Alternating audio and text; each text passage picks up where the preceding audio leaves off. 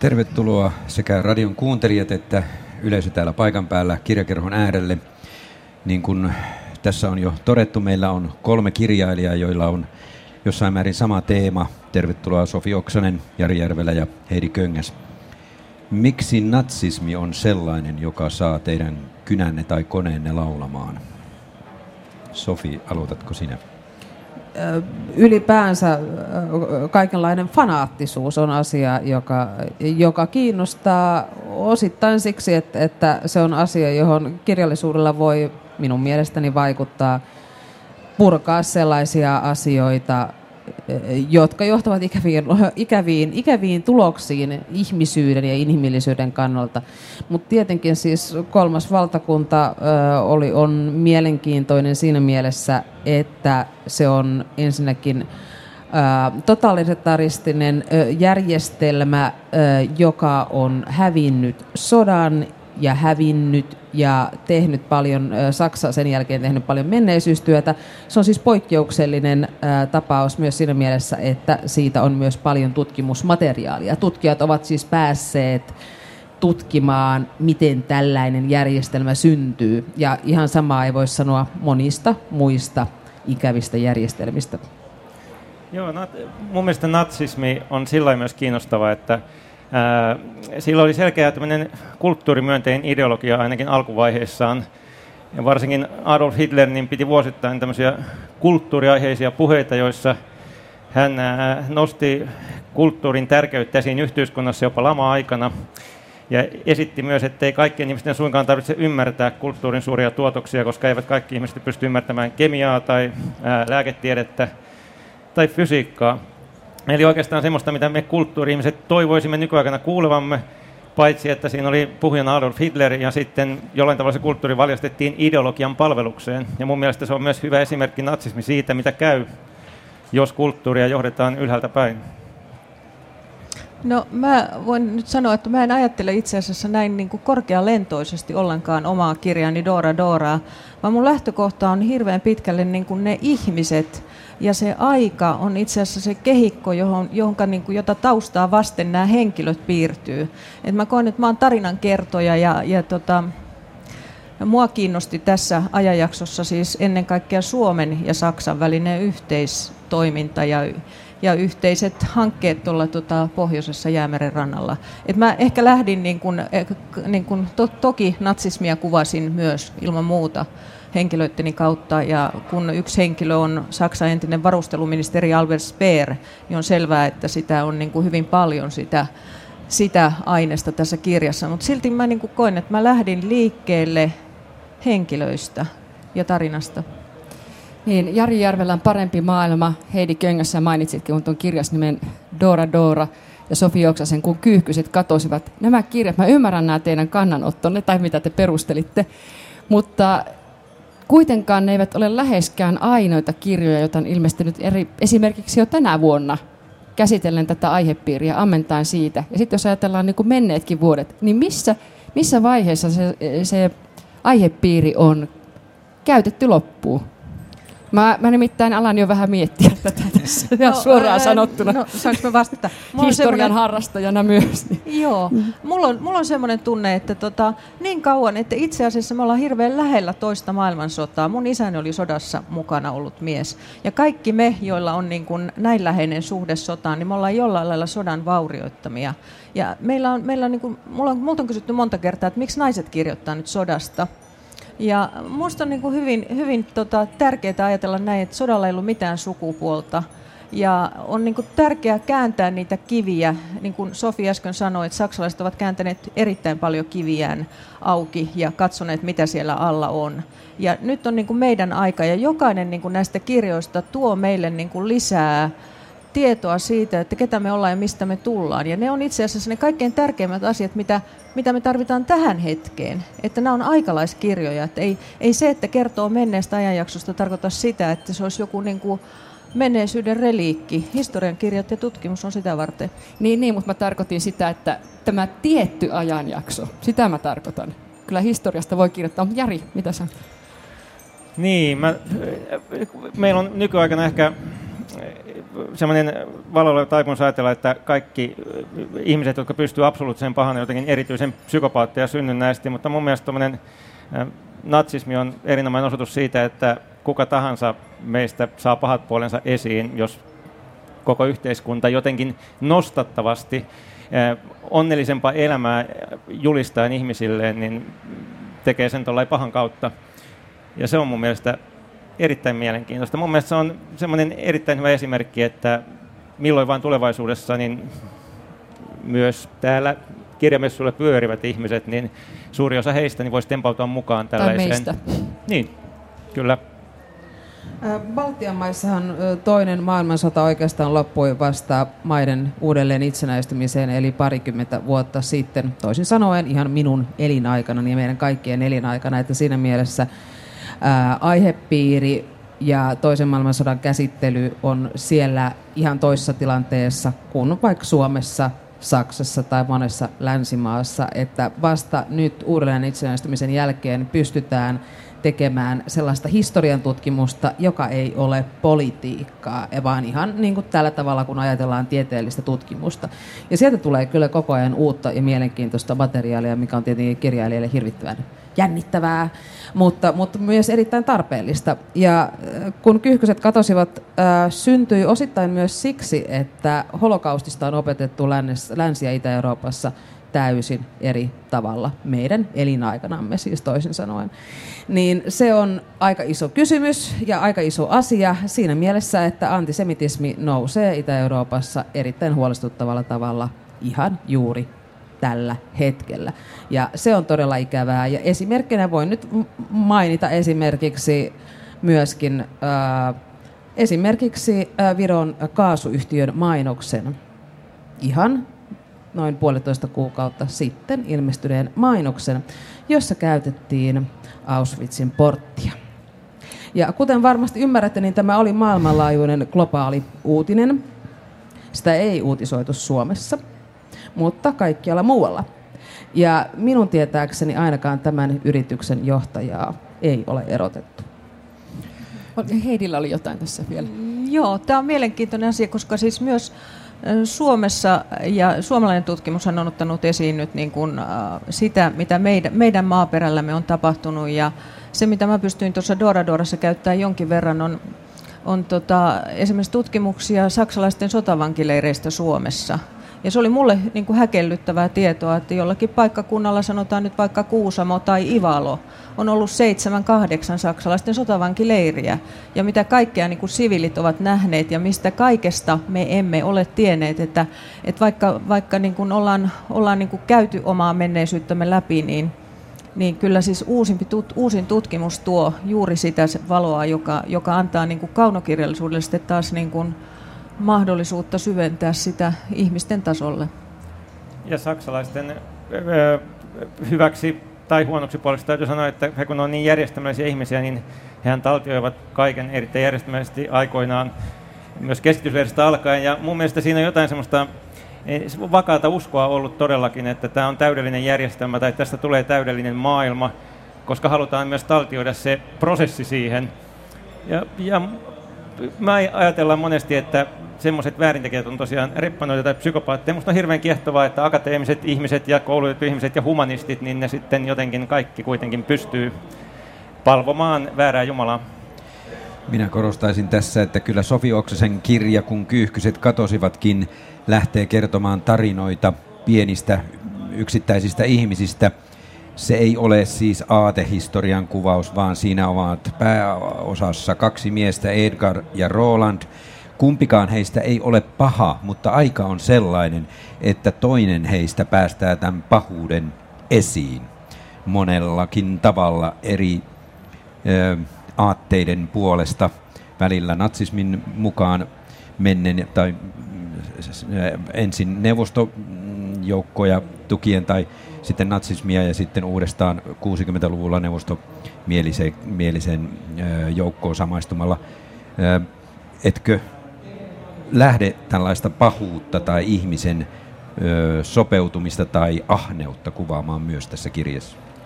pahuus on aina vähän vaarallinen, vaarallinen sana siinä mielessä, että mä en usko, että kukaan on syntyessään Ei. paha, vaan sitten tapahtuu jotain ja ähm, no siis esimerkiksi äh, siitähän on ihan tutkimuksia, että miten saksalaisia tai Saks, Saksan armeijan sotilaita on, kun on käsketty keskitysleiritehtäviin tai joukkotuhaa toteuttamaan, niin on ollut myös mahdollisuus valita toisin, jopa armeijan palveluksessa olleilla. Sitten kuitenkin on aina niitä, jotka tottelee kyselemättä. Suurin osa. No niin, ja se, se, se näkyy itse asiassa ihan tämän päivän, niin kuin ihmiset käyttäytyy sillä tavalla. Ihmiset tottelevat autoriteetteja ja suomalaiset ovat lainkuulijaista kansaa. Et kannattaa muistaa se, että niin äh, kol, äh, kolmannen, äh, kolmannessa valtakunnassa kuin äh, kansallisosialistisessa Saksassa kuin Neuvostoliitossa – kaikki meidän silmissämme ihmisoikeusrikokset, ne toteutettiin sen valtion lain, lain puitteissa. Sehän ei ollut laitonta toimintaa, vaan se oli aika lailla laillista toimintaa. Eli ihmiset katsoivat noudattavansa lakia. Mutta missä niin kun, opetetaanko meitä niin kun siihen, että jos olemme sella, elämme sellaisessa laillisessa järjestelmässä, joka ei meidän mielestämme ole ok, niin onko ok silloin inhimillisyyden nimissä rikkoa sitä lakia? Ja teemmekö niin? Hyvä kysymys. Mm. Historia on sillä tavalla vääristyneesti vähän jälkiviisas, että me Äh, vähän niin kuin oikeassa elämässä me muistetaan aina ne aurinkoiset kesä, kesät, että kaikki kesät, lapsuuden kesät oli aurinkoisia, vaikka siellä oli se tietty määrä aurinkoisia päiviä silloinkin.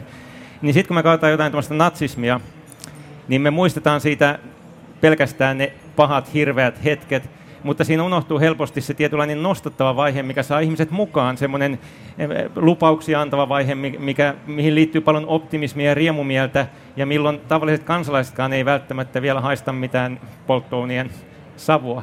Ja tämä nyt jotenkin tuntuu unohtuvan jossain natsismissakin monesti, että siinä meni monta vuotta kuitenkin sitä, että luvattiin ihmisille parempaa, ja se oli semmoinen niin kuin tie hyvään 12 vuotta. Mm. No kenties jos ajattelee, niin äh, tota, voi, voi miettiä näin, että jos Saksan kanssa ajatellaan, niin kenties juuri lojaalisuus ja sellainen tunnollisuus oli sitä niin kuin pahinta äh, natsismin kasvualustaa. Mutta toki myös täytyy muistaa, että väkivaltakoneisto siellä maassa tuhos kaikki vastusta, vastustajat yhden toisensa jälkeen. Että, että et kyllä, kyllä siellä oli siis koko ajan se pelko mukana, että varma, varmasti, varmasti monenlaisia tuntoja, mutta et mun mielestä mulla, mulla yllätti se, että se tunnollisuuden, kyky tunnollisuuteen olikin itse asiassa aika, aika tuhoisa. Opportunisti on mun mielestä aina hirveän kiehtova ihminen, henkilö. Ja ainakin Jarin, Jari Järvelän paremmassa maailmassa ja Sofi Oksasen kun kyyhkyset katosivat, löysin tällaisen opportunistin. Heidi, jos olet eri mieltä, niin korjaa ihmeessä. Ja jos tätä sinun romaaniasi ajattelen, niin tämä monikasvoinen Edgar Sofi Oksanen on kuin torakka. Kun hän on tuhonnut kaikki läheltä, jollain tavalla läheiset ympäriltään, niin niin, että tämä Edgar on kuin torakka, hän kyllä selviää, vaikka valta vaihtuu. Ja kun hän on melkein kaikki läheiset tappanut ympäriltään tai tuhonnut, tarkoitan näin, niin mitä tämmöinen opportunisti lopulta saa? Mitä hänelle jää jäljelle? Hyvä kysymys, johon ei valitettavasti mulla ole vastausta. Mutta äh, kun Kyyhkyset katosivat romaanin henkilö Edgar Parts on sellainen ihminen, joka pyrkii kiipeämään järjestelmästä toiseen ja hän aina tuntuu kuitenkin olevan varma siitä, että hän saa jo, jotenkin paremman osan itselleen. Että hän on itse asiassa kunnianhimoinen ihminen, joka pyrkii toteuttamaan työtään, käskyjä, edistämään uransa ja myöskin ennen kaikkea siivoamaan menneisyyttään uuden tieltä. Siivoamaan menneisyyttä, jossa on sitten vähän sellaisia ikäviä asioita, jotka eivät hänen uralleen olisi olisi hyödyllisiä asioita. Sinänsä opportunismi ylipäänsä on aihepiirinä kiinnostava, koska se on myös asia, joka liittyy tähänkin päivään. Erittäin paljon ja valitettavasti. Jari Järvelä, sinulla on tämmöinen Väinö Wagner, sulla on kaksi eri Väinöä, mutta se Seppo menee kohta esittelee tätä tarkemmin tätä kirjaa, mutta tämän verran mä haluan hypätä tähän, tähän kiehtovaan opportunistiin. Eli sulla on tämmöinen Väinö, joka elää siellä 20-30-luvujen Saksassa ja tajuaa, että miten hän, hän on siis taiteilija ja tajuaa, miten hän pääsee kiinni siihen kuuluisuuteen, menestykseen. Joo, musta on äh, oikeastaan hyvin ajaton ihmiskertomus myös taiteen kannalta, että tämä Väinö Wagner tosiaan tekee aikanaan hyvin modernia taidetta kaikkia ruosteisesta, teräksestä ja raudasta, vääntelee patsaita, joita jossain 20-luvun Suomessa ole toivoakaan ymmärtää. Ja tulee sitten Berliiniin, joka siihen aikaan oli vielä semmoinen aika optimistinen uusia ver- vertauksia suosiva kaupunki ainakin suomalaiselle. Mutta hän päätyy sitten pikkuhiljaa nimenomaan semmoisen ideologisen, äh, pullistelevalhiaksisen äh, natsitaiteen tekijäksi. Ja se, mun mielestä se on tietynlainen symboli, että kuinka paljon itse asiassa nykyaikana me taiteilijat ja me kirjailijat ollaan valmiita myymään sitä ää, paloamme, omaperäisyyttämme ja aatteitamme saadaksemme hieman tunnustusta jostain ylempää. Niin, te molemmat, Sofi ja Jari, te liikutte kirjanne alkuosissa vähän, sanoisinko, ohuella jäällä. Te kuvaatte jopa positiivisia seikkoja sieltä Saksan, Sofi Saksan saksalaisten miehitysajalta, mitenkä asiat eivät välttämättä olleetkaan kovin huonosti, ja Jari Järvelä kuvaat myös sitä, kuinka, kuinka tämän taiteen tekeminen mahdollistuu siellä, että, että vähän varovasti kurkistatte siihen mahdolliseen hyvään tuo on, tuo on just tärkeää siinä mielessä, että kun yrittää ymmärtää, että miten ihmiset ovat, tai mi, miten se, mitä suuri yleisö tietää, muistaa kammottavimmat asiat toista maailmansodasta ja kansallissosiaalista Saksasta, niin miten sellaisiin päädytään? Sehän ei ole, niin kuin tässä jo mainittiin, ole tapahtunut yhdessä päivässä, vaan aluksi pitää tarjota kuitenkin ihmisille karkkia. Eihän ne, eihän ne muuten, muuten, muuten niin kuin suostu kuitenkaan. Ensin pitää alkaa karkkia ja työtä ruokaa ja kaikkia muuta tällaista, että ihminen ajattelee ja alkaa luottamaan tähän järjestelmään. Se, mitä tapahtuu kymmenen vuoden päästä, niin ei ihminen välttämättä sitä näe. Ja se, että, että voidaan niin kuin antaa moraalille periksi, niin kyllä siihenkin tarvitaan sitä karkkia. Ja pula-aikana sitä karkkia voi olla kaikenlaista aineellista hyvää, joka on oikeasti välttämätöntä. Ja esimerkiksi Riikka Alaharjan romaanissa Maihin nousu käsitellään myös käsitellään myös äh, niin Saksan miehitystä äh, Ranskassa. Ja siinähän äh, muun muassa käsitellään sitä, miten miten äh, naiset, jotka ryhtyivät suhteisiin äh, saksalaisten kanssa, niin siinä oli hyvin paljon konkreettista asiaa. Hekin tarvitsivat itselleen ja lapsilleen muun muassa lääkkeitä. Ja, ja myöskin työvoimaa tarvittiin taloihin.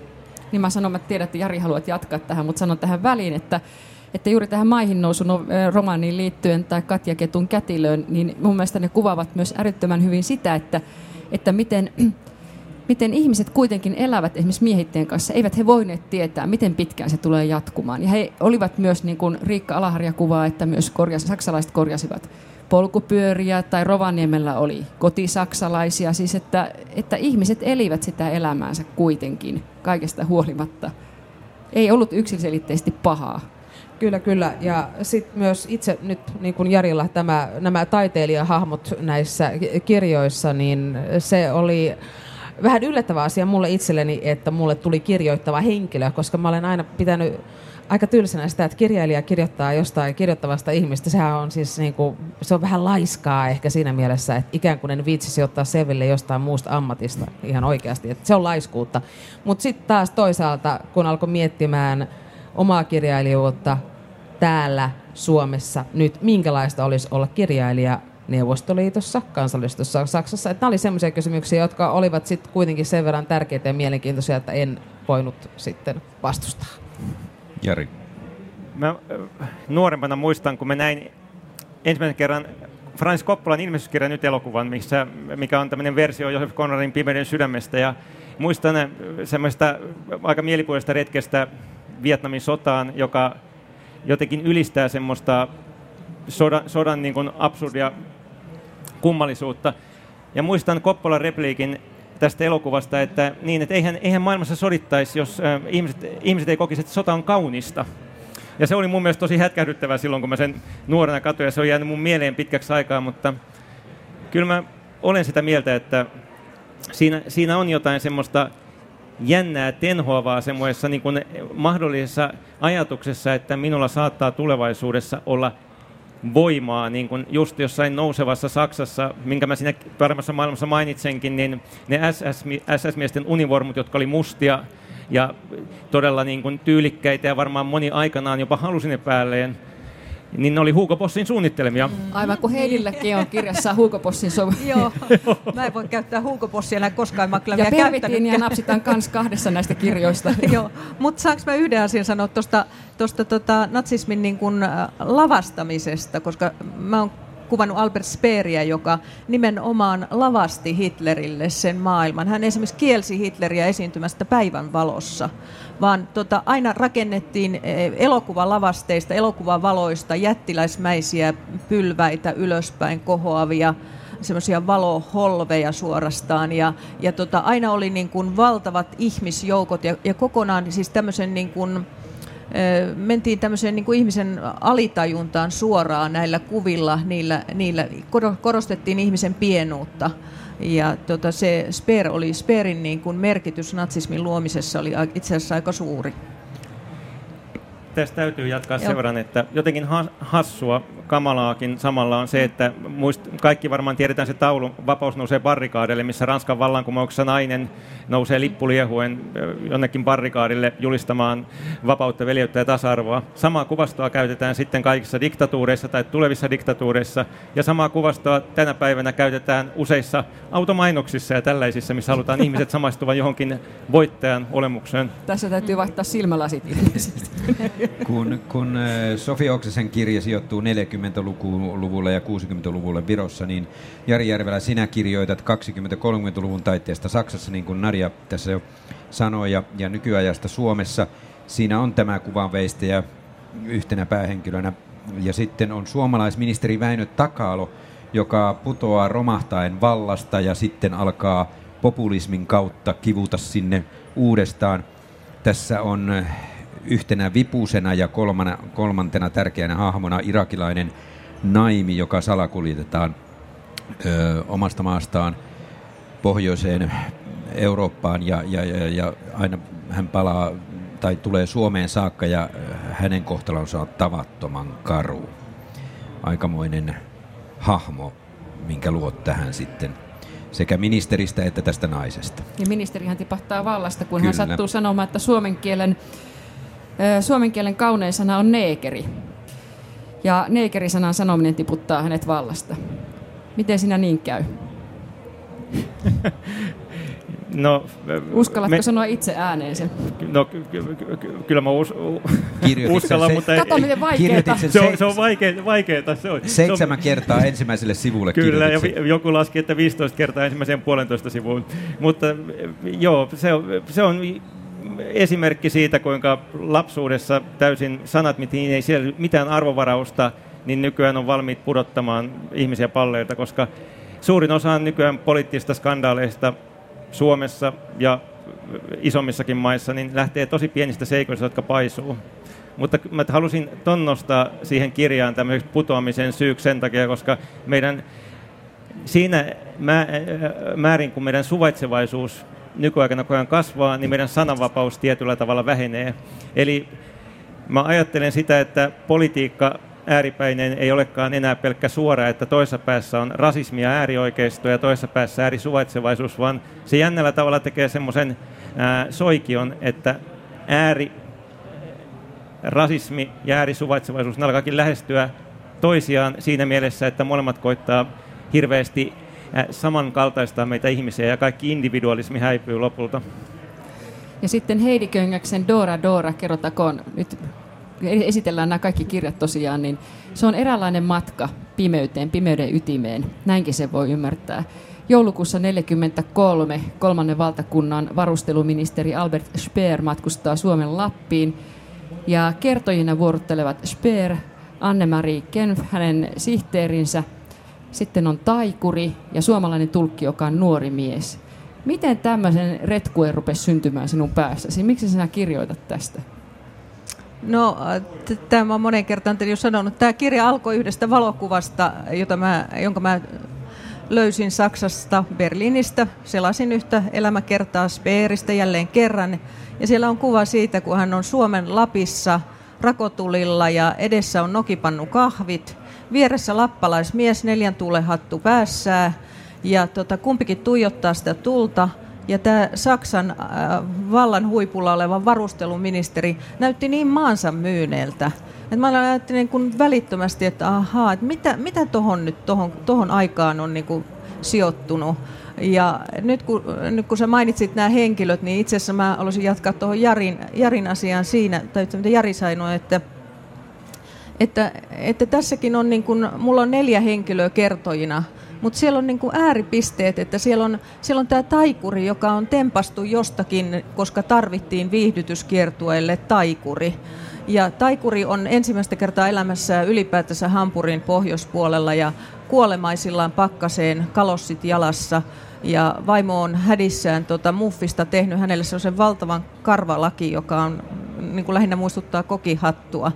Ja sitten, sitten siellä on niin kuin vieressä siinä samassa pienessä seurueessa on niin kuin todella Huuko Bossin asusteisiin puettu, puettu varusteluministeri ja hänen sihteerinsä turkkeineen päivineen. Ja, et siinä on niin kuin itse asiassa pienoiskoossa niin kuin äärimmäinen valta ja, ja sitten niin kuin ihminen, joka, jolla ei ole valtaa, joka pelkää, joka on varttijuutalainen ja, ja tota, mä en olisi voinut kirjoittaa tota kirjaa ilman tätä taikurin henkilöä. Et mä olin niin iloinen, kun mä tajusin, että sinne tulee myös taikuri koska hän, hänen statuksensa, se kaikkein alhaisin status, oli mulle hirveän tärkeä, koska se antoi niin kuin, ja sitten se, että hän oli koko ajan kanssa taiteellisessa prosessissa ja tunsi alemuutta myös klassisen musiikin edustajaa kohtaan ja kaikkea kohtaan, että se oli semmoinen, ja siitä tuli vähän huumoriakin sinne kauhean pimeyteen.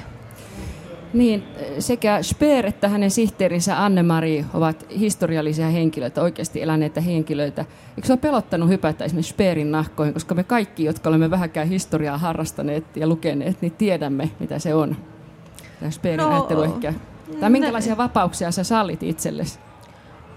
No siis kaunokirjallisuudella on vapausasteensa, juuri ne vapausasteet, jotka on ohi sen, mihin historia riittää. Historian tutkijat voi sanoa tiettyyn pisteeseen asti Speerin ja Hitlerin suhteesta esimerkiksi, mutta tarvii, täytyy niin kuin nähdä sisäisillä silmillä ohi sen, jotta voi kertoa jotain todellista, tai niin mä ainakin ajattelen. Ja jossakin niin kuin yltiöpäisessä hulluudessa, niin mä aloin tätä kirjaa kirjoittaa. Mä en missään tapauksessa kehottanut itseäni tekemään sitä, mutta sitten kun mä sinne menin, niin kyllä mä oon siellä niin kuin täysillä, täysillä mukana. Ja jos mä ajattelen, että tota, tässä on tuossa pöydällä on niin kuin näitä, juuri on Yle tänne tota, tehnyt näitä tämmöisiä DVDtä mun vanhoista TV-elokuvista, mähän on toiselta ammatiltani ohjaaja, niin, niin tota, että kyllä liian paksu perhosesta niin kuin tonne Albert Speeriin, niin siinä on aikamoinen matka ja hyppy ja loikka, mutta jotenkin se on mun pitänyt tehdä.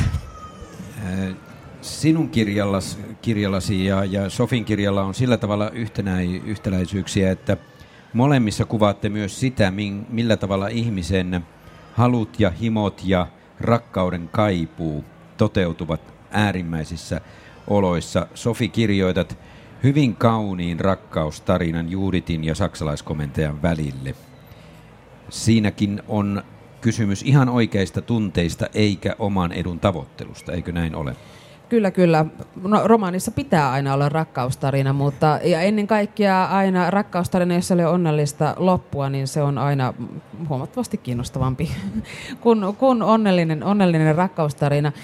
Ähm, se, mikä kiinnosti äh, tässä Juuritin, Juuritin hahmossa, romaanin Juuritin hahmossa äh, liittyi äh, ylipäänsä siis äh, naisiin, joilla oli suhteita saksalais, saksalaisten kanssa. Ja näistä, ne on äh, Virossa Saksan miehityksen aikana hyvin paljon muistelmissa toistuu se, että kaikki aina tietää jonkun, jolla oli suhde saksalais, saksalaiseen, mutta yksikään näistä naisista, joilla olisi suhde ollut, ei ollut kirjoittanut mitään, mitään muistelmia. Ja se on se, miksi aikoinaan kiinnostuin, kun huomasin, niin että toistuu aina se, että tiesimme sen naisen, jolla oli se suhde. Ja me kaikki tiesimme, että tällä oli suhde, mutta koskaan ei ollut, että minulla oli suhde, niin se, se oli tietenkin mielenkiintoinen lähtökohta. Niin nämä suomalaisten ja saksalaisten mm, väliset välit, tai nimenomaan naisten ja saksalaisten miesten välit, niin sehän on myös niinku sellainen asia, jota on nyt vasta alettu purkaa. Että tota, meillä oli aivan erilainen tilanne silloin, koska tota, Saksahan ei ollut miehittänyt Suomea, ei edes Lappia, vaikka siellä oli 200 000 toki saksalaista sotilasta ja vain 50 000 suomalaista, mutta tota, virallisesti oltiin, oltiin niin kuin yhteisessä rintamassa ja, ja se oli siis niin kuin naisille erittäin korkea status Suomessa, oli siis saksalainen miesystävä. Ja, ja niin kuin sivistyneiden perheiden, perheet seurusteli, heillä todella oli näitä, näitä koti, kotisaksalaisia. Ja, ja tota, sitten taas toisaalta, koska me oltiin rodullisesti väärää suuntausta, niin suomalaiset naisethan eivät saaneet avioliittolupia esimerkiksi saksalaisten kanssa – Ainoastaan niin kuin muutamat suomen ruotsalaiset onnistuivat saamaan niin kuin näitä, näitä avioliittolupia. Että tässä oli, tässä oli, tämä oli niin kuin vaikea asia, se oli erittäin vaikea asia sisäpoliittisesti, koska rintamalla oleville miehille nämä jutut näistä saksalaisten morsiamista ja siitä, että saksalaiset on suomalaisten naisten kanssa, niin ne oli erittäin kovia. Että oli jopa, jopa niin kuin lehdissä ei juurikaan kirjoitettu aiheesta sen takia, että se herätti niin voimakkaita tunteita. Ne vie meidän naiset, tätä kuullaan ne vie meidän naiset, mm. joo. Entäs Jari Järvelä, kerro meille, millä tavalla sinä kuvasit tämän pohjoiseen kuljetetun irakilaisen naimin ja suomalaispoliitikon rakkautta. Oliko siinä pieni sävy hyväksi käytöstä? Ja kuka käytti tai hyväksi iso? Niin. ketään? Niin. Siinä äh, tämä virasta pudotettu ministeri, josta tulee yhteiskunnan hylkiö ja satojen tekstiviestien niin kun, äh, kohden, niin sattumalta törmää tai ei sattumalta, vaan hänen siivojakseen paljastuu tämmöinen pakolaisnainen, joka on äh, kasvoiltaan rujo, puolet kasvoista palanut. Ja, ja aluksi mä kyllä näen, että siinä kaksi todella yhteiskunnan pohjalla olevaa tukee toisiinsa, kun kukaan muu ei enää tue. Mutta myöhemmin ministerille, joka on saanut nauttia vallasta. Ja mun mielestä kirja Parempi maailma on kuitenkin paljon myös äh, puhetta vallasta ja siitä hurmaantumisesta ja myös siitä putoamisesta ja kuinka kova hinku, kun sitä valtaa on saanut kerran maistaa, on päästä siihen takaisin, niin jotenkin tämä poliitikko myös näkee siinä pakolaistytössä keinon nousta takaisin sinne valtaistuimelle, josta hänet on pudotettu. Eli koska hän on syytetty rasismista, niin hänellä on elävä esimerkki siitä, että hän ei ole rasistinen ihminen, koska hän kaveraa, seurustelee ja menee naimisiin tämmöisen ulkorotuisen kanssa, mutta samalla alkaa polttaa kaikkia kirjoja, jotka kohtelevat rotuja halveksivasti. Että mun mielestä. Kun ihmisellä, ihmisellä ei ole enää ketään, niin silloin se turvautuu kyllä heikkoon, toiseen heikkoon ihmiseen, mutta siinä tulee aika nopeasti myös hyväksikäyttö. Peppi Pitkä tossusta alkaen polttaa. Niin. Jo, joo, ja musta oli yllättävää sitten, että paljastui, että Ruotsissa on jo vuosia Peppi Pitkä ja tinttejä niin poistettu kirjastosta juuri saman syyn takia, kun tämä ministeri niitä polttaa roviolla. Tota, no sinä nyt Jari Järvelä veit tästä tämä, minä, minä olin ajatellut, että nyt mä olen larannut täällä papereita, että yritän kaikista keksiä tämän valtajutun tai löytää, niin tämä nimenomaan tämä valta ja vallasta hurmaantuminen on yksi sinun näistä teemoistasi. Heidi Köngäksellä on myös eh, valta minun mielestäni sillä tavalla, että, että kenen varaan voi heittäytyä. Esimerkiksi Speerillä vallanvuodet alkavat olla ohi. Että on, joku sanokin hänelle, että on vaarallista olla diktaattorin matkassa tai olla niin kuin hänen perässään jollain tavalla. Niin on vaarallista, kun diktaattori on, on niin kuin, että sinulla on diktaattori perässäsi. Niin, no joo, mutta kuitenkin vallasta hänelle. Niin, mm. miten vaarallista se on. Mm. Ja sitten Sofi Oksanen, sinä kirjoitat tästä, että valta ei sovi kenellekään. Se on minusta niin hyvin ytimekkäästi sanottu ja yksinkertaisesti, koska näinhän se on. Mutta kaikki me haluamme valtaa ilmeisesti kuitenkin. niin sanotaan, että valta turmelee Jotkut se turmelee vaan pahemmin kuin toiset. Siltikin minä kääntäisin tämän, tämän huomion, vai haluatko Sofi va- vastata tähän valta niin, tässä on vielä lisättävä sitten sananvalta kysymys, joka oli myös hyvin, joka on tietenkin meille kirjailijoilla jatkuvasti asia, jonka kanssa työskentelemme. Meidän sanoilla on valtaa, toimittajien sanoilla on valtaa. Se, mikä myös sitten kiinnosti. Kyyhkysissä on propagandaan liittyvät teemat ja valitettavasti nyt itänaapurissamme samoja vanhoja propagandan keinoja käytetään, joita on aikaisemminkin käytetty ja se on tietenkin ikävä huomata, että maailma ei ole muuttunut niin paljon, että etteivät samat vanhat propagandan keinot ke, niin kuin tepsisi, että jos toistellaan jatkuvasti, että Suomi on hengenvaarallinen venäläislapsille, niin se vielä voi huvittaa nyt. Mutta jos sitä toistetaan viisi vuotta, jos sitä toistetaan kymmenen vuotta, niin sitten siitä tulee totuus. Ja tämä viiden miljoonan, viiden miljoonan ää, kansalaisen Suomi ei pysty vaikuttamaan enää asiaan. Et, et siinä mielessä sanojen valta on hyvin mielenkiintoinen ja vaarallinenkin asia. Vaikka hieman itsekriittisesti kerroit tästä kirjoittamisesta siinä kirjassasi, niin, niin minä, minä pidin sitä erittäin hyvin istuvana siihen tarinaan, koska sehän osoittaa lukijalle myös sen, kuinka totuutta siihen aikaan kirjoitettiin piiloon. Se merkityshän tässä kirjassa sillä on myös. Kyllä, kyllä. Joo, totuus on, totuus on hist, tai historian kirjoittaminen on t, ajan, ajan se ä, ajan kirjoittamista siinä mielessä, että, tai sen aikakauden totuuden kirjoittamista, ja se oli, ei, ei se sitten enää alun jälkeen enää harmittanut, että nyt valitsin laiskasti tämän kirjoittavan henkilön tähän, tähän henkilöksi. Tässä on, mä tästä Sofi Oksasesta, tai sulle esittäisin tässä kysymyksen tästä, kun, tai mun mielestä siinä on yksi erittäin semmoinen mieleenpainuva kohta, kun ihmiset yrittävät päästä pakolaisiksi, niin siellä joku toteaa, että jotkut haluavat mukaansa omaisuutensa, eivät omaisiaan. Joo, tämä on asia, jo, joka oli, oli itselle näitä ikä, ikäviä taustatöitä siinä mielessä, että, että äh, on tullut vähän yllätyksenä se, että, että Virossahan on niin kuin paljon kerrottu tarinoita, on paljon sodan aikana lähtenyt pakolaisia, se on niin kuin tavallaan kuuluu näihin kansallisiin perustarinoihin. Ja moni virolainen on siis kirjoittanut muistelmissaan ja kirjailijatkin kirjoittaneet kyyditys- ja pakolaismuistelmissaan siitä, että kuinka raadollista se itse asiassa on, on ollut. Juuri siinä mielessä, että on jätetty ihmisiä, jotta ne, joilla on enemmän rahaa, saavat enemmän omaisuutta mukaan. Esimerkiksi tapaus, jossa äh, ihmisiä ei otettu laivaan, koska se henkilö, joka oli maksanut se laivakyydin, oli maksanut myös siitä, että se laiva oli täynnä lyijykyniä. Ja ne lyijykynät roudattiin Ruotsiin, jossa hän myi ne ja hän todennäköisesti menestyvänä tai ainakin itsensä elättävänä liikemiehenä jatkoi. Mutta siis se tarkoitti sitä, että aika monta ihmistä ei päässyt pois. Ja mulla on, mä nimittäin ajattelin, että jos mä voin ottaa kaikista näistä nyt Seppo sitten nämä, nämä tota, minua koskettaneet no kohdat, niin. Niin, niin sitten Jari Järvelällä niin tämä Naimin matka Irakista Suomeen on järkyttävä naisjoukko kuljetetaan, salakuljetetaan, tästähän me luemme koko aika, mutta salakuljetetaan Eurooppaan ensiksi pimeässä kontissa. Sitten on vaarallinen öinen merimatka ja lopulta linja-autossa halki Euroopan.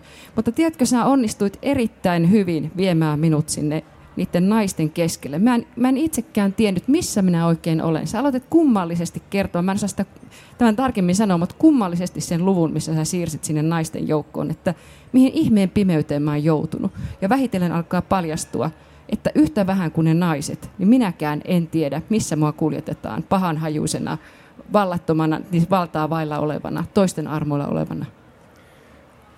Yllättävää kyllä se oli jotenkin, se Naimin kertomus oli, tai Naimin nahat oli se, mihin mun itseni oli kaikista helpoin hypätä alun perin, että se oli jotenkin itsestään selvä, että mun oli hirvittävän helppo samaistua siihen ää, pimeyteen, jossa ei ole jonkinlaista päämääräistä tietoa. Mä tota, haluaisin, haluaisin sen verran nostaa, että siinä missä ministerin kohtaloksi ää, ministerin kohtalon aiheuttaa hänen omat haavekuvitelmansa sitä lapsuuden kesästä Porvoon rannalla, kun hän puraisi sitä neekerin suukkoa, ja sitten hän tulee laukaeksi tämän sanan neekeri. Niin Naimin ainoa pelastuskeino vastaavasti on se, että hän siinä pimeässä bussissa, niin hänellä on oma päänsisäinen huoneensa, jonne hän voi tallettaa jotain sellaisia ajatuksia, kun hän ei enää omista mitään, hänellä ei ole yhtään omaisuutta, hän ei omista enää omaa ruumistaan, niin ainoa hänen oma omaisuutensa on se pään sisällä oleva, mitä hän nimittää omaksi pieneksi huoneekseen, jonka hän voi sisustaa haluamallaan tavalla, ja jonne hän voi kätkeä jotain ajatuksia, mitä kukaan muu ei tiedä, ja minkä hän neuvoo myös pelastamiskeinoksi omalle pienelle lapselleen. Ja kuinka niin, mä jotenkin halusin rinnastaa tietoisesti kyllä, että kuinka toisille meille ne haaveet tuo tuhoja ja toisille pelastuksen. Ja sitten jos mä vielä saan tässä Sepolta ruhmuta aikaa, niin vielä tästä Heidi, Heidi Köngäksen Dora Dorasta, niin kuin mä sanoin alussa, että jonkinlainen pimeyteen ytimeen matka. Mä en tarkoita pelkästään, että äh, Lapissa oli silloin pakkasta ja pimeää joulukuussa, vaan myös sitä, että, että se pahuus, mutta ennen kaikkea se tunnelma jollain tavalla, että miten se pimeys vallitsee, kuulee niin kuin sen ääninä oikein sen maanalaisen kolkkeen, kun orjat hirveissä oloissa rakentavat vaurautta natsisaksalle. Ja, ja se, on, se ei ole pelkästään siellä Lapissa, vaan sä oot jotenkin onnistunut tekemään sen niin, että se on halki Euroopan. Kaikki on niin kuin sitä samaa pimeyttä, joka yhdistyy ja kilpistyy näihin muutamiin ihmisiin erityisesti. Joo, mä ajattelin, ajattelin sillä lailla, että mä haluan myös kuvata esimerkiksi näiden kahden saksalaisen siviilin, eli tämän Anne Marin ja, ja Taikurin kautta sitä, että, että mitä saksalaiset siviilit koki oikeasti silloin, kun liittoutuneet pommittivat ja möyhensivät Saksan kaupunkeja kivimurskeeksi. Ja, ja et, et siis, että se sodan niin kuin mielettömyys oli joka puolella. Et siis sodassa oli paljon enemmän uhreja kuin missään muualla. Ja sitten nämä orjakaivokset orjakaivokset, josta toinen nimikin Dora Dora tulee, että se, se lähti liikkeelle. Että sieltä, sieltä tuli niin, kuin niin paljon pimeää, että, että sitten, sitten mulla on tavallaan, että kun se on niin kuin kummallista, että kirjoittaa niin toisen maan ihmisten niin kuin maailmasta ja, ja menee sinne sisään. Sinne voi mennä ihan samalla lailla sisään, niin kuin, että oli ne sitten nykyajassa jostakin tulevia ihmisiä. Samaa kuljetustahan harrastivat, tota Albert Speer esimerkiksi siirsi 20 miljoonaa ihmistä, ihan tavallisia ihmisiä Saksan miehittämistä maista pakkotyöhön eri puolille Saksaa ja myös tänne Suomen Lappiin ja Norjaan ja kaikkialle. Että tota 20 miljoonaa ja se, se tota ihmisen ottaminen tavallisesta elämästä ja siirtäminen, sen siirtämisen aikana näiltä ihmisiltä vietiin identiteetti. Ei tarvi mitään muuta kuin laittaa ihminen, ihmisjoukko sulloa täyteen härkävaunuun ja kuljettaa halki Euroopan ilman, että siellä on minkäänlaisia, minkäänlaisia peseytymis- tai toilettitiloja tai mitään. Se on niin, se on niin nopeasti, kun ihminen murretaan niin kun, ja, ja tämä väkivaltakoneisto mursi ihmisiä, että se ainoa suomalainen, joka siinä tarinassa on, niin on, on sitten tämä nuori yhteysupseeri, jonka, jonka kotipaikan mä otin omasta kotikaupungistani Raahesta ja, ja tavallaan kerroin myös sitten sitä kautta niin kuin suomalaisten siviilien ja, ja perheiden kokemuksista sodassa. Ja se oli, se oli, niin kuin, se oli vähän semmoinen haikea, haikea sen nuoren viattoman lapsellisen suomalaisen, siis saksalaiset kuvas suomalaisia, että tota, vaikka he vaikuttavat hitailta, niin he ovat ihan älykkäitä.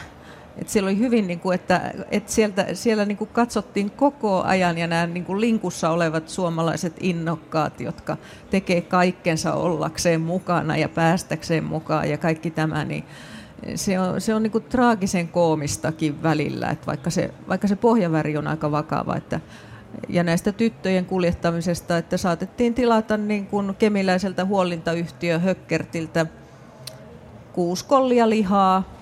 Saattoi olla tämmöisiä tilauksia, joka oli siis nuoria tyttöjä, tuli jonnekin saksalaisten varuskuntaan pesijättäriksi. Mutta ne tytöt ei, ei kyllä sotkeneet käsiään missään pulverivesissä. Mutta tämä, tämä alkupuoli, mitä kerroit Speerin tehokkuudesta, niin oliko käväisikö mielessäsi, että Speer oli edellä aikaansa?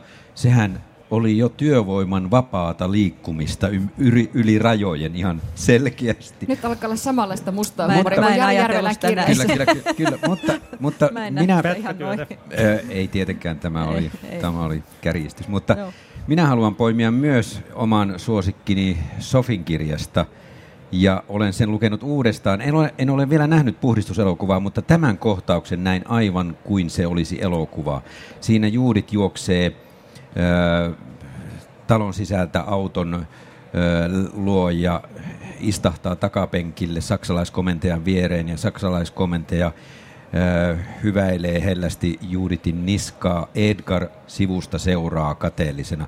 Se oli kirjoitettu ikään kuin se tapahtuisi hidastettuna koko ajan. Sä toistat sitä kuvausta kaksi kertaa. Siitä tulee se ikään kuin hidastus. Se oli, se oli mielestäni hyvin kaunis kohtaus. Kiitos. Se äh, korva on aina hyvä, hyvä symboli hyvin monelle asialle, mutta tämä, äh, tämä oli kohtaus, jossa, joka oli äh, henkilö Edgarin kannalta merkityksellinen, koska, koska hän, hän kokee mustasukkaisuutta sinä hetkenä.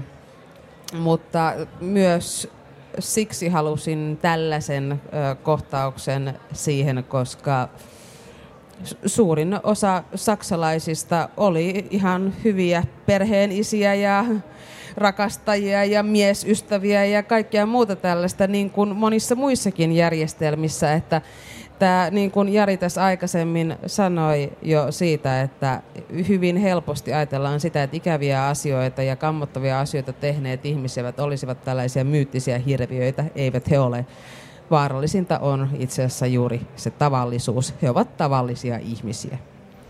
Kuinka paljon Sofi Oksanen halusit kuvata 40-luvun ja 60-luvun naisen asemaa Virossa tässä kirjassa? Se oli myös tärkeä aihepiiri johtuen jo siitä, että 60-luku, joka alkoi edustaa vapautta monellakin tavalla Länsi-Euroopassa, niin merkitsi monia muitakin asioita – 60-luvulla ähm, myöskin, 60-luvun kohdalla tässä kyyhkysromannissa pyrin ottamaan myös pienen katsauksen 60-luvun tulevaisuuteen ja siinä on nuorta sukupolvea myöskin. Ja heillä on yhä se sama ongelma. Nämä nuoret naiset sillä 60-luvulla pääsevät toteuttamaan neuvostotasa-arvoa, opiskelemaan samoihin ammatteihin kuin myöskin miehet monella tapaa ja siinä mielessä on tällaista näkyvää tasa-arvoa. Samaan aikaan ehkäisypolitiikka on erittäin takapajuinen itse asiassa hieman takapajuisempi kuin 40-luvulla. Ja nämä on yhä, yhä vuosikymmeniä, jolloin ehkäisy vaikutti naisen elämään hyvin, hyvin määräävällä tavalla. Ja siksi se oli asia, jonka halusin sen myöskin mukaan tähän kirjaan. Mä hyppään ihan toiseen asiaan. Nimittäin kun Seppo sanoi sillä aikaisemmin Jari Järvelän kirjasta mainitsit tämän, että kun Peppiäkin ruvettiin polttamaan roviolla, että, että kun se oli rasistinen, niin nyt kun mä oon kuunnellut teitä kaikkia kolmea, Sofi Oksasta, Jari Järvelää ja Heidi Köngästä, niin en voi välttyä kysymästä myös tätä, että, että aasinsilta Pepistä, poltettavasta Pepistä, että voidaanko asioita oikeasti tuomita näin jälkiviisaana vai pitäisikö ne ymmärtää oman aikansa ilmiöinä, ymmärtää enemmän siitä ajasta lähtien? Mitä mieltä te olette? Tämä on se ikuinen kysymys. Mm, no mä ajattelen sillä lailla, että, että itse asiassa niin kun, se, siis jos mä ajattelen niin tuota kirjaa ja tuon kirjan kirjoittamista, mä pyrin niin luomaan sellaisen maailman, että, että lukija menee sinne sisälle ja lukija, lukija tulee sieltä jotenkin ravittuna. Jotakin häne, häneen osuu ja, ja että, että niin kuin ei, ei olisi ihan niin kuin tyhjänpäiväinen olo sen kirjan luettuaan. Että se, se, niin kuin se ajatus jää siihen ilmaan ja se, se niin kuin, ne johtopäätökset ja se, että, että se pusle oli mutkikas ja se oli ni, ne ihmiset, jotka, e, joita kuvaa tällaisessa menneeseen aikaan sijoittuvassa, niin nehän eivät tiedä, nehän ovat niin kuin tavallaan henkisesti suljetussa junavaunussa matkalla jonnekin ja eh, mitä siitä seuraa, sitä, sitähän me ei koskaan voida tietää. Että tavallaan, jos meistä nyt kuvattaisiin, niin me, mekään emme tiedä, että no, mitä tätä mä tapahtuu. Että, et si, mm. siinä mielessä niin kun se on aina, että voi vaan antaa niin semmoisia kaleidoskoopin niin joitakin välähdyksiä, että näin ja näin, mutta jokainen vetää itse ne omat johtopäätöksensä. Kyllä mun mielestä on maailma on hirvittävän tärkeää kuvata niin kuin mahdollisimman rehellisesti keinot voi olla moninaiset, on sitten niin kuin hyvin realistinen, satiirinen tai muunlainen, mutta kyllä me, jos me käännetään kasvot pois asioista, joita on ympärillä sen takia, että ne on vaikeita ja niistä on ikävä puhua, niin mun mielestä silloin se maailma ei vaan toimi. Että oikeastaan kaikki ajatukset utopiasta perustuu haavekuviin paremmasta maailmasta, mutta poikkeuksista kaikki toteutuneet utopiat on päätynyt ihan päinvastaiseen tilaan. Mitä sanoo Sofi, koska Virossahan tätä jälkipyykkiä ei ole vieläkään tarpeeksi käyty, pesty? Ei ole käytetty. Kyllä siihen vielä menee aikaa ja, ja monissa Itä-Euroopan maissa on sama tilanne ja ikävä tilanne jatkuu myös siinä mielessä, että vallassa on yhä ihmisiä, jotka olle, ovat olleet itse aktiivisia menneiden vuosikymmeninä ja myöskin menneiden turvallisuuspalveluiden palveluksessa. Eli heillä on oma syynsä myöskin estää tiettyjen asioiden esiin tuloa, että, että en tiedä tulevatko koskaan Romaniassa on hyvin ikäviä tilanteita näiden asioiden suhteen ja että en, enpä tiedä. Ja varsin moni myöskin on sit sotkeentunut myöskin ihan siis siihen, että miten ihmisiä katoaa tänä päivänä Euroopassa. Että se ehkä mitä itse niin toivoisin, että ihmiset oppisivat sanomaan enemmän ei. Oikeastaan Heidi, sinun kirjassasi jo se rakenne tuot mieleen tämän, tämän saman asian, että, että mikä on totta ja mikä ei. Ja, ja kun sä käytät näkökulmavaihdosta, niin mm. siinä lukijalle tulee sellainen olo, että, että kenen totuus on se niin sanotusti oikea totuus? No varmaan oikea totuutta ei olekaan. Ja se, mm. se musta itse asiassa oli mielenkiintoista, että samoja asioita saattoi valottaa eri näkökulmasta. Ja ne, niin ne aina, aina käänsi jotenkin uuden lehden ja ne tapahtumathan ei ole valtavan suuria siinä oikeastaan. Ne käänteet on sitten näiden ihmisten välisiä. Että se, mä, mä itse koen näin, että se alkaa niin kuin vähän niin kuin hidas valssi. Että ne, jokainen tulee niin kuin laahukset mukanaan sinne Lappiin ja pohjoiseen ja sitten lopulta se menee niin kuin hirveällä vauhdilla, että mä saan ainakin lukiolta sellaista palautetta, että sitä ei voi laskea käsistään siinä loppusuoralla, että ne niin kuin vääntyy, vääntyy eri kulmiin. Sofin oksan, kun, Sofin oksan, kun Sofin kirjan kun olin lukenut, mä en, kun kyyhkyset katosivat, niin mulle tuli semmoinen mieleen siitä, että, että kaikki tarvitsevat väärentäjää ja valhetta on melkein kaikki. Mutta entä ne, jotka eivät eivät ryhtyneet, lähteneet mukaan tähän väärentämiseen tai valheeseen, niin miten heille no, kävi? Hehän ovat olleet niitä, jotka ovat kadonneet jo kartalta. niin, tavallaan tästä me ollaan puhuttu jo tässä mm. ohjelmassa. Mm. Minä vähän kritisoin yhdessä vaiheessa, Sofi, sinua siitä, että tässä sinun kirjassasi naiset pääsevät asemaan vain miesten kautta. Mitä sanot nyt? Se on ihan asia, jota itsekin siis mietin, ää, mietin, että olisiko pitänyt olla sellainen hurja sankaritar, joka ei määritä itseään millään tavalla parisuhteensa kautta, mutta sitten taas puolestaan ää, hän olisi ollut hän olisi ollut poikkeusyksilö noina vuosikymmeninä ja mä en itse asiassa halunnut niinkään kuvata niin poikkeuksellisia naisia tuossa kirjassa, vaan juuri sitä tilannetta, jossa naisella on oltava se parisuhde ja hän pääsee, hänelle annetaan niin kuin mallina jo se, että jotta hän selviää, niin hän tarvitsee siihen jonkun miehen, aviomiehen, rakastajan, jonkun. Ja jopa siis silloin tämä 60-luvun nuoriso myöskin, joka jo opiskelee omaa ammattia, niin siitä huolimatta, että tässä oli juuri tämä, neuvostotasa-arvo, että siitä huolimatta ei ollut kyse siitä, että nainen voisi olla tavallaan hyvä neuvostonainen, jos hänellä ei ollut sitä aviomiestä, koska sinne tietenkin asiaan liittyy myöskin tämä, että piti tulla niitä lisää niitä neuvostokansalaisia. Nyt on ihan vain minuutti aikaa, mutta Jari, sulla on näköjään joku, joku Nopea kommentti. Niin, har, harvapa meistä yksinään pääsee ikinä mihinkään, että kyllä me aina tarvitaan toista ihmistä. Että kyllä meitä yhdistää semmoinen, kaikkia yhdistää pyrkimys onneen, halu, halu olla onnellisempi, mutta sen oikeastaan pystyy saavuttamaan vain toisten ihmisten kautta. Näin se menee. Nyt, onko sulla ihan semmoinen 30 sekunnin Heidi, kun nostit tuota kättä äsken tuossa ylös?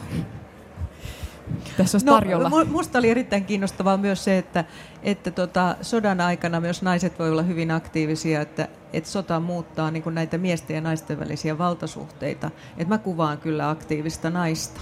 Ja sitten kun miehet tulivat sodasta, niin se onkin sitten ihan eri juttu, kun pantiin yhteiskunta taas uusiksi. Tässä kun aluksi puhuttiin tästä Sepon kanssa, tai minä otin tätä varsinkin esille, että kun, kun tota, tätä tiettyä aihepiiriä niin paljon käsitellään, että milloin se arkku on ammennettu, niin Heidi Köngäksen romani Dora Dora päättyy Mein Führeriin ja Jari Järvelän Parempi maailma Sieg Heil. Kiitoksia Sofia Oksanen, Jari Järvelä ja Heidi Köngäs. Kiitos. Kiitos.